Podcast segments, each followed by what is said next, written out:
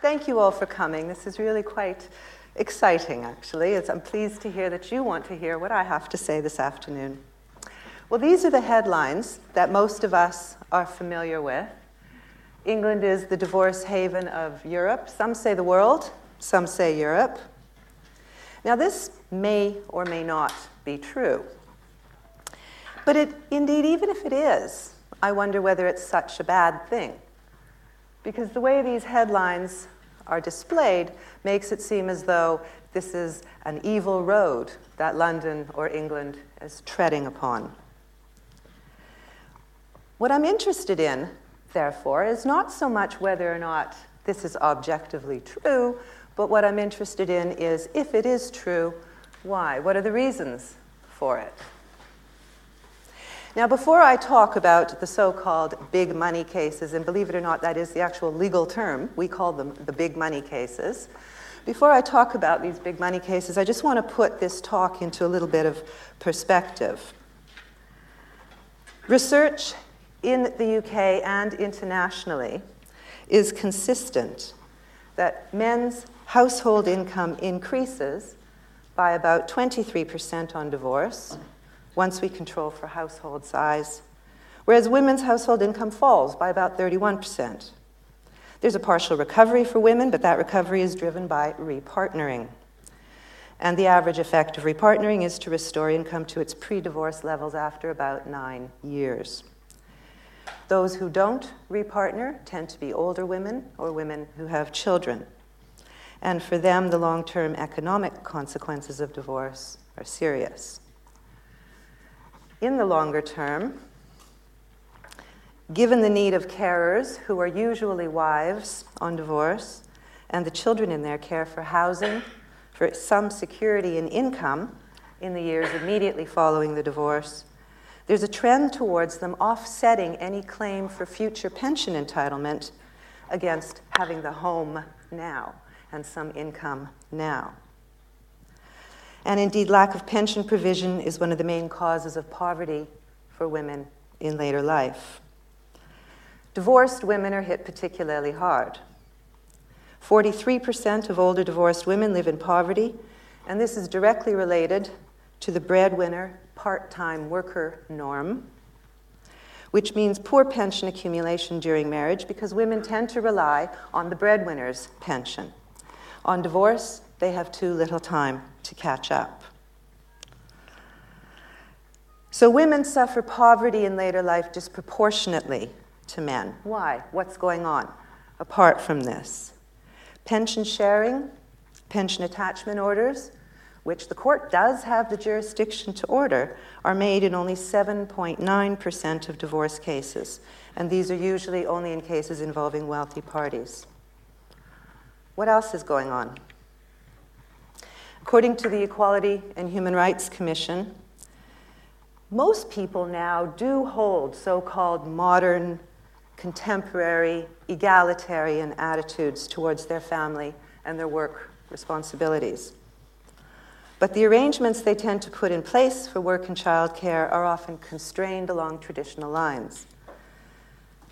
Over three quarters of mothers state that in day to day life they have the primary responsibility for children. And there are significant differences, not only in the actual care and time put in, but also in the perceptions of men and women about whether they share responsibility for childcare equally. A third of men believe they do share it equally, but only 14% of women agree. Responsibility for housework separate from childcare also hasn't changed in accordance with new, modern, egalitarian ideas of family living. Full time working mothers do twice the number of hours of housework per week as their full time working partners.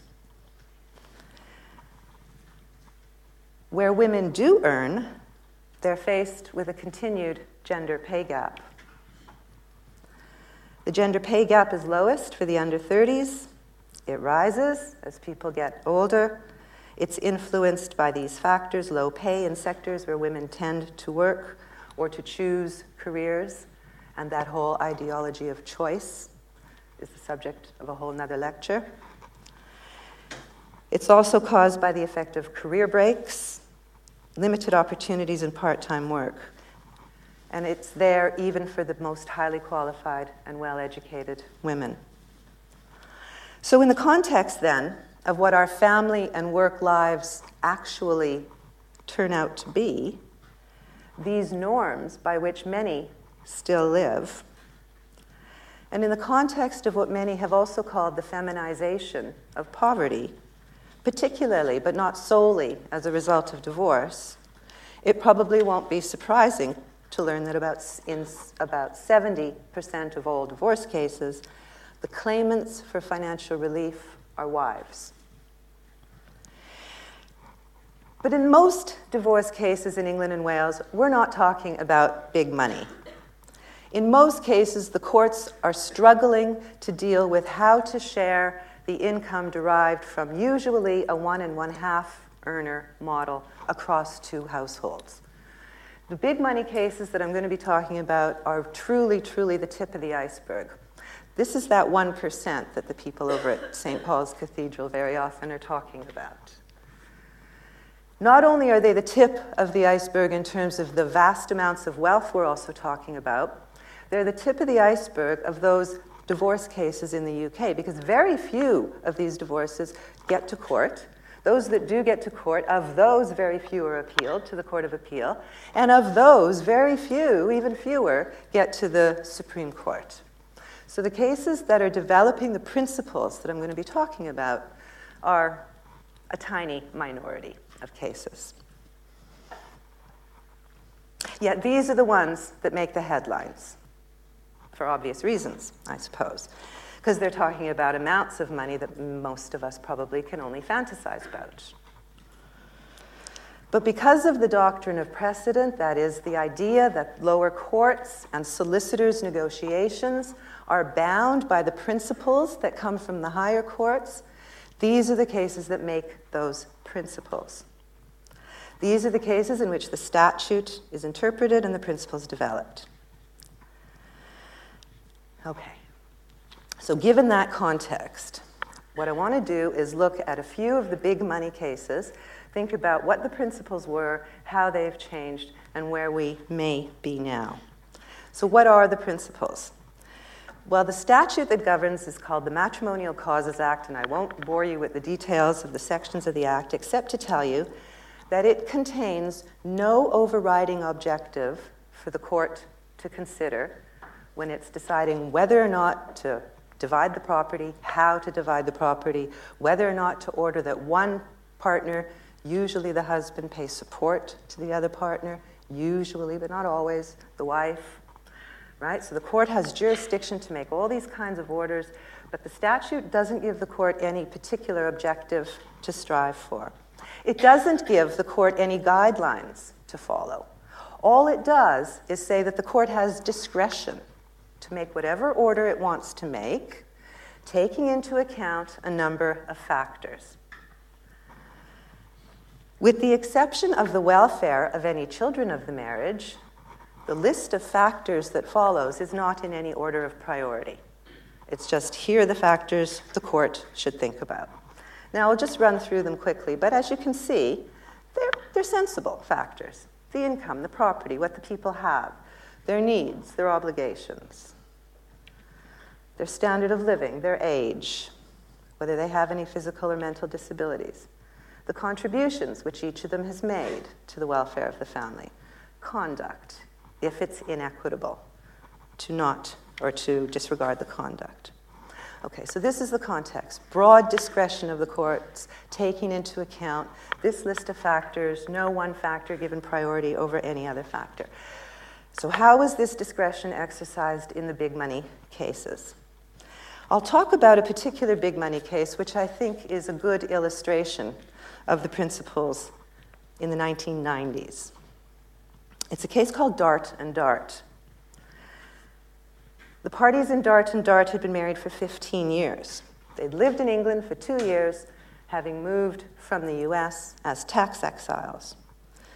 Mr. Dart, or the family, but Mr. Dart, was worth at the time of the divorce anywhere between 400 million, which was his estimate, and 800 million, which was her estimate.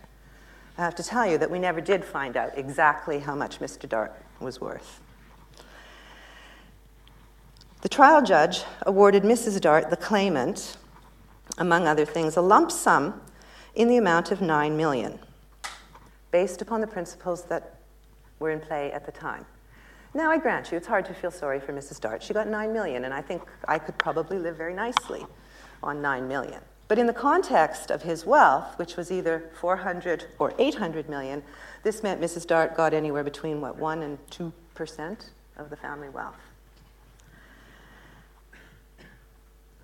The principle on which she got that was the principle that said there, were, there should be a ceiling on the award to the wife based upon her spending needs. So, what the court would do would it would give her a capital amount using actuarial type calculations to determine how long she was likely to live and give her a capital amount to meet her needs, which would reduce the amount so that it would be gone by the time she died. Based on this, court figured she needed 9 million. She appealed. And she appealed, saying that in these cases, the courts are giving undue weight to the consideration of needs over all the other factors that the court's supposed to take into account. Now, just as a small aside, in the Dart and Dart case, Mrs. Dart had brought an application before the actual trial decision was rendered that the matter be heard in the Michigan courts because there was a less discretionary property regime in the Michigan courts. Mr. Dart strenuously opposed that application and in fact, he won, and that's why the application was heard in England. As Lord Justice Thorpe said in the Court of Appeal, it's plain that Mrs. Dart thought she'd do better in Michigan, while Mr. Dart thought he'd do better in London. Okay, let's think about this when we think about divorce capital of the world for whom and when. I'll come back to that in a moment. Okay, let's go back to the Court of Appeal judgment now. Because the Court of Appeal upheld the trial judge's award of 9 million. And Lord Justice Thorpe said, No, no, no, we're not really interpreting needs or giving too much weight to needs. What we're doing is we're not considering her needs, we're considering her reasonable requirements.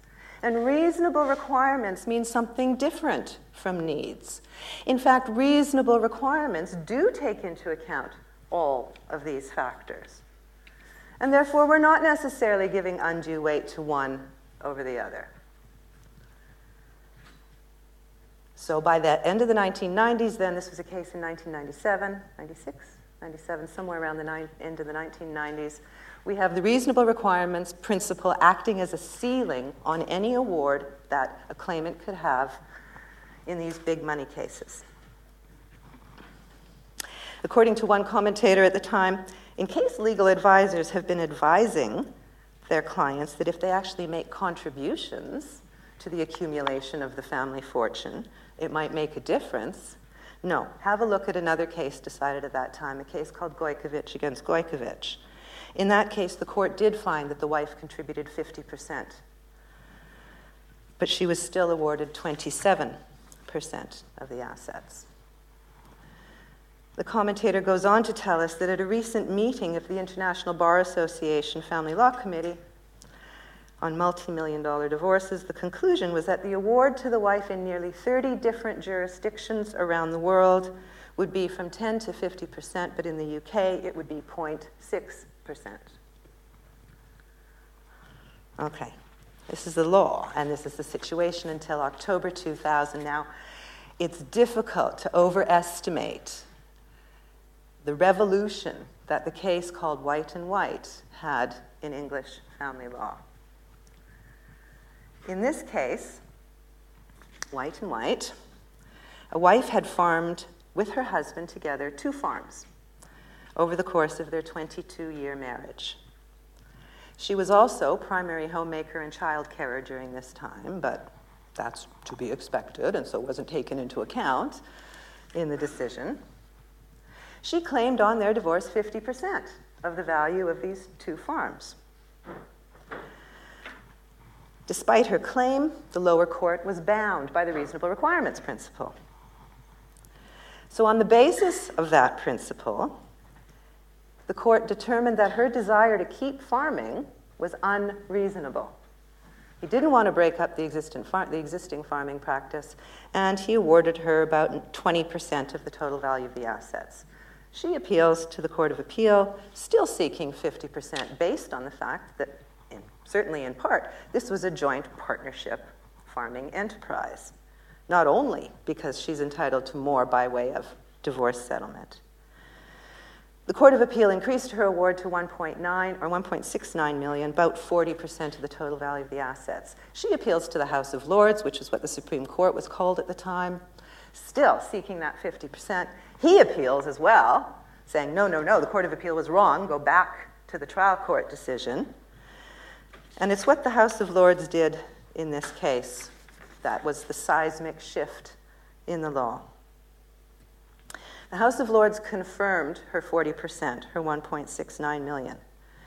But the result isn't as important as the language they used, the principles they developed, and the discourse through which they developed them.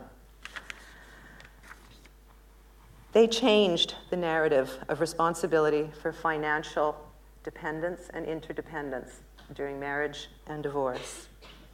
First of all, Lord Nicholls said in the House of Lords, well, there is an objective. We may not be able to see it in the statute, but the underlying objective for we courts, for us judges, to find in these cases is fairness.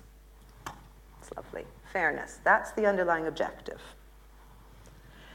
Fairness is to be determined according to judicial discretion. But fairness, he said, is like beauty, it lies in the eye of the beholder. He said generally accepted standards of fairness change from time to time, from place to place. What we have to do is determine what it means at any given time and in any given context. The law, he said, is a living thing, moving with the times. It's not a creature of moribund or dead ways of thought. So, what's fair? In white and white, what's fair? The first thing he did was he ended the reign of the reasonable requirements ceiling. I can see nothing, he says, either in the statutory provisions or in the underlying objective of fairness to lead me to suppose that the available assets of the respondent become immaterial once a wife's needs are satisfied. Why ever should they? If a husband and wife, by their joint efforts over many years, his directly in the business, hers indirectly at home, have built up a valuable business from scratch, why should she be confined to the court's assessment of her reasonable requirements and he left with everything else? Or to put the question differently, he said, and I'll tell you what he said in a minute, where the assets exceed the financial needs of both parties, why should the surplus belong solely to the husband? Reasonable requirements is gone. But what's to replace it? Some idea of fairness, it's in the eye of the beholder. He gave us some idea of what we're going to replace it with. These are the values of non discrimination and equality. These are the ideas that most seem to believe contemporary marriage is all about. He says, in seeking to achieve a fair outcome, there's no place for discrimination between husband and wife and their respective roles whatever the division of labor they've chosen or was forced upon them, fairness requires that it should not prejudice or advantage either of them. If in their different spheres each contributed equally to the family, it doesn't matter who contributed the money and who contributed the child care and the homemaking work. There should be no bias in favor of the money earner against the homemaker. Now, taken together, these two changes have significant implications. First of all, they mean that it's no longer fair for an earning spouse merely to meet his non earning spouse's needs out of his capital or salary and then keep everything else that's left over. Wives are no longer, in other words, to be financially disadvantaged on divorce for doing what was expected of them in the marriage. Lord Nicholls' words are also a challenge to the traditional idea that only work done or money earned in the public sphere that is, by means of traditionally husband type conduct, is valuable, either to the welfare of the family or to the welfare of society. And that work done in the private sphere, that is, that sphere of usually wifely conduct, is not valuable. Lord Nicholls challenges the idea here that only the person who earns or buys is the rightful owner of family property, and that the other spouse is seeking something to which she's not morally entitled. Finally, the House of Lords introduced what can now be called an additional factor in fairness, and that is the yardstick of equality. Now, they were clear. They didn't want to establish a presumption of 50 50 split. There's no presumption of 50 50 of equality in English law. There's a yardstick of equality. A judge would always be well advised to check his views against the yardstick of equality. As a general guide, we should only depart from it if there's good reason. And if you do, he says to other judges, tell us why you want to depart from it. What are the reasons? Okay. This is changed the game completely, changed the rules of the game completely. At the same time as it broke new ground, we can see that white and white broke established norms. It upset them. Many people commented after this case that it increased uncertainty in the law. It encouraged litigation. Reasonable requirements, they said, was at least certain. How are we going to measure the value of homemaking against the value of an asset? So White opened up new areas for argument. It actually raised as many questions as it answered. And in 2006, the House of Lords heard another ancillary relief case, a couple of cases called Miller and Miller and McFarlane and McFarlane, where they clarified what fairness might mean in these cases. Now, I'm going to skip over Miller McFarlane because I don't have time and because it's rather complicated, but what I want to do now is go straight to the last of the three leading cases to interpret fairness, and it's the one which generated the most headlines. At the time, the Charman and Charman case, or the Charman Award, represented the largest payout, as they call it, division of marital assets, perhaps we might call it, in English legal history. Charman's was a 28 year marriage. There were two children of the marriage. Both were adults at the time of the divorce. When the parties married, neither of them had significant assets. Both of them were working. The wife quit her employment with local government when the first child was born in 1982. The husband's career prospered enormously. By the time of the divorce, party's wealth amounted to 131 million, of which 8 million was in her name and 123 million in his name. She had no income at the time of the divorce. She sat as a magistrate. The husband's income was 2 million a year, roughly. The trial judge awarded the wife an additional 40 million in addition to the 8 that she had giving her 48 out of the 131 million. I calculate that to be about 37% of the total marital assets. He appealed to the Court of Appeal. And the Court of Appeal turned down his appeal based on these new white and white principles. But you know, it seemed to be unhappy about having to do this. In the rarely used form of a postscript to its judgment, the Court of Appeal called for a review of the law in the light of this revolution caused by white, partly on the basis that London had now become the divorce capital of the world for aspiring wives. So, those headlines that I showed you at the beginning weren't just newspapers selling copy. This call was made by the Court of Appeal itself. The Court of Appeal seemed to like the old reasonable requirements principle. It said that the reasonable requirements principle had brought about predictability and clarity. It satisfied the anxiety of judges and others, then we shouldn't be drawn into the extravagance of the awards that were made in places like California. The judicial preference for moderation ruled essentially for a generation, from the mid 1970s to the year 2000. It suited, the Court of Appeal said, the society of its day. However, the Court of Appeal also said things may have changed now. So while reasonable requirements suited the society of its day, yeah, perhaps things did need to change. But did white and white make the kind of change we needed? That's where it wasn't so sure. White and white, it said, deprived practitioners and judges of the old measure of reasonable requirements. It offered us the cross check of equality, but it didn't take into account the extent to which both the volume of these big money cases was increasing. Very large fortunes are now being made very quickly by a lot of people. And in this new context, White and White has more than doubled the awards that most claimant wives were able to get. And it has been said by many that London has now become the divorce capital of the world for aspiring wives. Now, this postscript is interesting. First, it seems to me that before White, London was arguably the divorce capital of the world for wealthy divorcing husbands, but there didn't seem to be a whole lot of outcry about that. We weren't going to be drawn into the extravagance of other jurisdictions like California in this old state of affairs.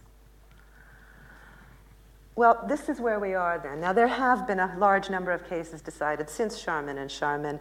The principles are all sort of being sorted out, and if there are any lawyers, uh, some students in the audience, you'll know that those principles are still being worked out. But basically, this is where we are now. And while I think I may agree with the Court of Appeal that some reform might be necessary, I'm not sure it's because awards now, in my mind, are fairer to wives. As my colleague Jonathan Herring wonders why London being perceived as the divorce capital of the world for its increased recognition of the value of childcare and the need to combat gender discrimination is necessarily a bad thing.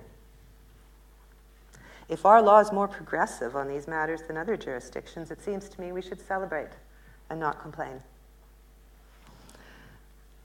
Should I? I have more, but I think that might be an appropriate place to stop. Thank you very much for your attention.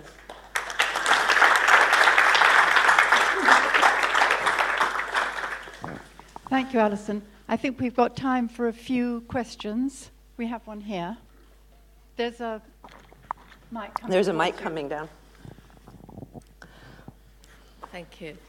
Um, you say London divorce capital of the world, but you didn't say anything about how it would take jurisdiction on particular cases. Can you? You can't. Well, I, I, didn't because it's it's complicated issues of domicile and residence law. Um, conflict of laws.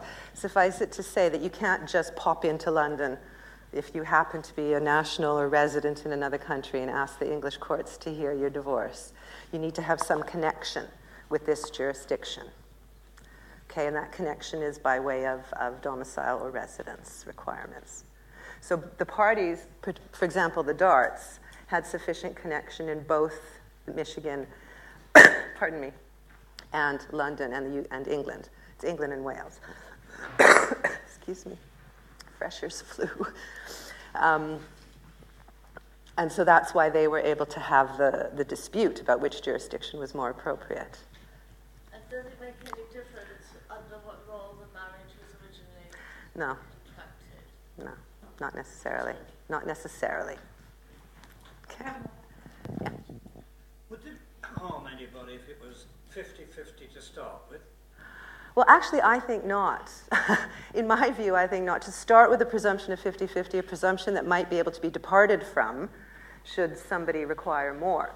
The argument that's usually used against 50 50 has very little to do with the big money cases. The argument against 50 50 is when you've got your basic middle class working people, 50 50 would be unfair to the carer who still has children, still has the financial responsibility and the caring responsibility, perhaps can't work full time because she, usually it's she, has care of the children. So that's why they say 50 50 would be unfair to her. She needs more than 50%.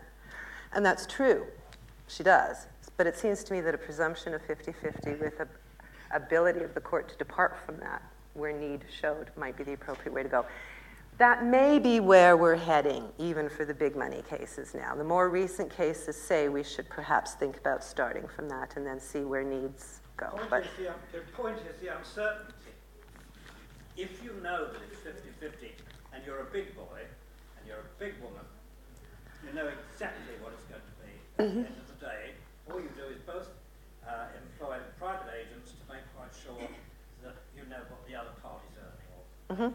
Or yeah, I'm a cynic. Absolutely. I was a divorce lawyer for quite some time, absolutely. So you know what you know how this has shaken up but everything. not at this level.